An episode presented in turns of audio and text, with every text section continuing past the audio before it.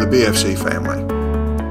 Our reading today comes from Revelation 7, verses 9 through 17. And the word of the Lord says this After this I looked, and behold, a great multitude that no one could number from every nation, from all tribes and peoples and languages, standing before the throne and before the Lamb, clothed in white robes with palm branches in their hands, and crying out with a loud voice, Salvation belongs to our God who sits on the throne and to the Lamb. And all the angels were standing around the throne and around the elders and the four living creatures.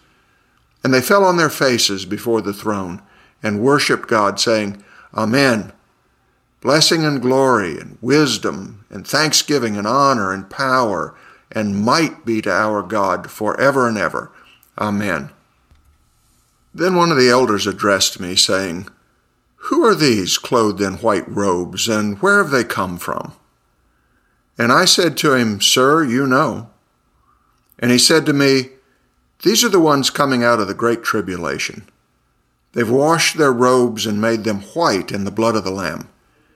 Therefore, they're before the throne of God and serve him day and night in his temple. And he who sits on the throne will shelter them with his presence. They shall hunger no more, neither thirst any more. The sun shall not strike them, nor any scorching heat. For the Lamb in the midst of the throne will be their shepherd, and he will guide them to springs of living water. And God will wipe away every tear from their eyes.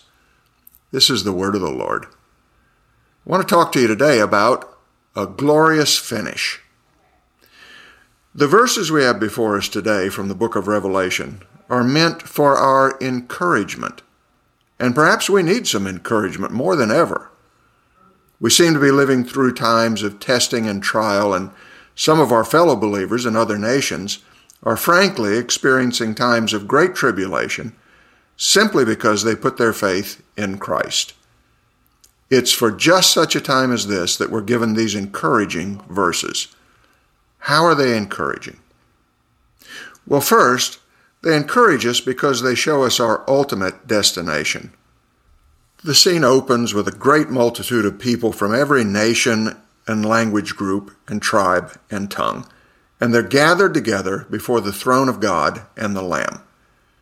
They're dressed in white robes, signifying that they've been cleansed once and for all from all of earth's corruptions, all of sin's filth and in their hands are palm branches, a symbol of victory in the ancient world. And what are they doing? They are worshiping. They are enjoying God. They are celebrating the end of the story and the beginning of a new life. Next, we find three questions about these people. Two of the questions are stated, and one is implied. The two stated questions are Who are these? and where have they come from? And the implied question that follows naturally from the text is What is their destiny? Who are they? Where have they come from? Where are they going? First, who are they? And the answer given to the apostle is These are the ones coming out of the great tribulation. They've washed their robes and made them white in the blood of the Lamb. So we know right away that these are followers of Jesus. They're Christians. They've been rescued from their trying times of testing and trial and tribulation. They are conquerors because of the victory that Christ has won through his precious blood.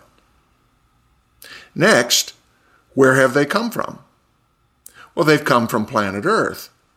They've survived Babylon, or what the Apostle John calls the world. That's shorthand for fallen humanity and rebellion against God. The unbelieving world is never a friend to God and His people, as we witness in places around our globe today, where Christians are being arrested and beaten, ostracized, and even killed, simply for saying, Jesus is Lord. And this will not end until Jesus returns for His people. And finally, what is their destiny? The scripture answers it directly and much more powerfully than I can verbalize. The scripture says, Therefore they are before the throne of God and serve him day and night in his temple. and he who sits on the throne will shelter them with his presence. They shall hunger no more, neither thirst any more. The sun shall not strike them, nor any scorching heat. For the Lamb is in the midst of the throne, and he will be their shepherd, and he will guide them to the springs of living water. And God will wipe away every tear from their eyes. It sounds wonderful, doesn't it?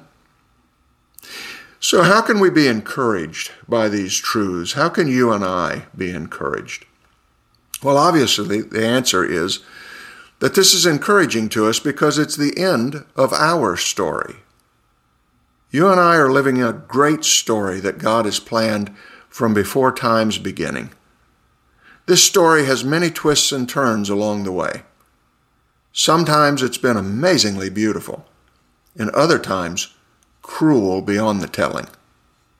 Any good story has these elements, doesn't it? And yet there's one more element that we all look for in a well told tale it's a glorious finish. The hardships are all worth it when everything turns out gloriously in the end. So here's your encouragement for today. If you've put your faith in Jesus, as this uncountable multitude from every nation has, then you're already wearing the white robe of Jesus' righteousness. And even now, you're being fitted for the palm branch of victory that is just your size. Victory is on the way.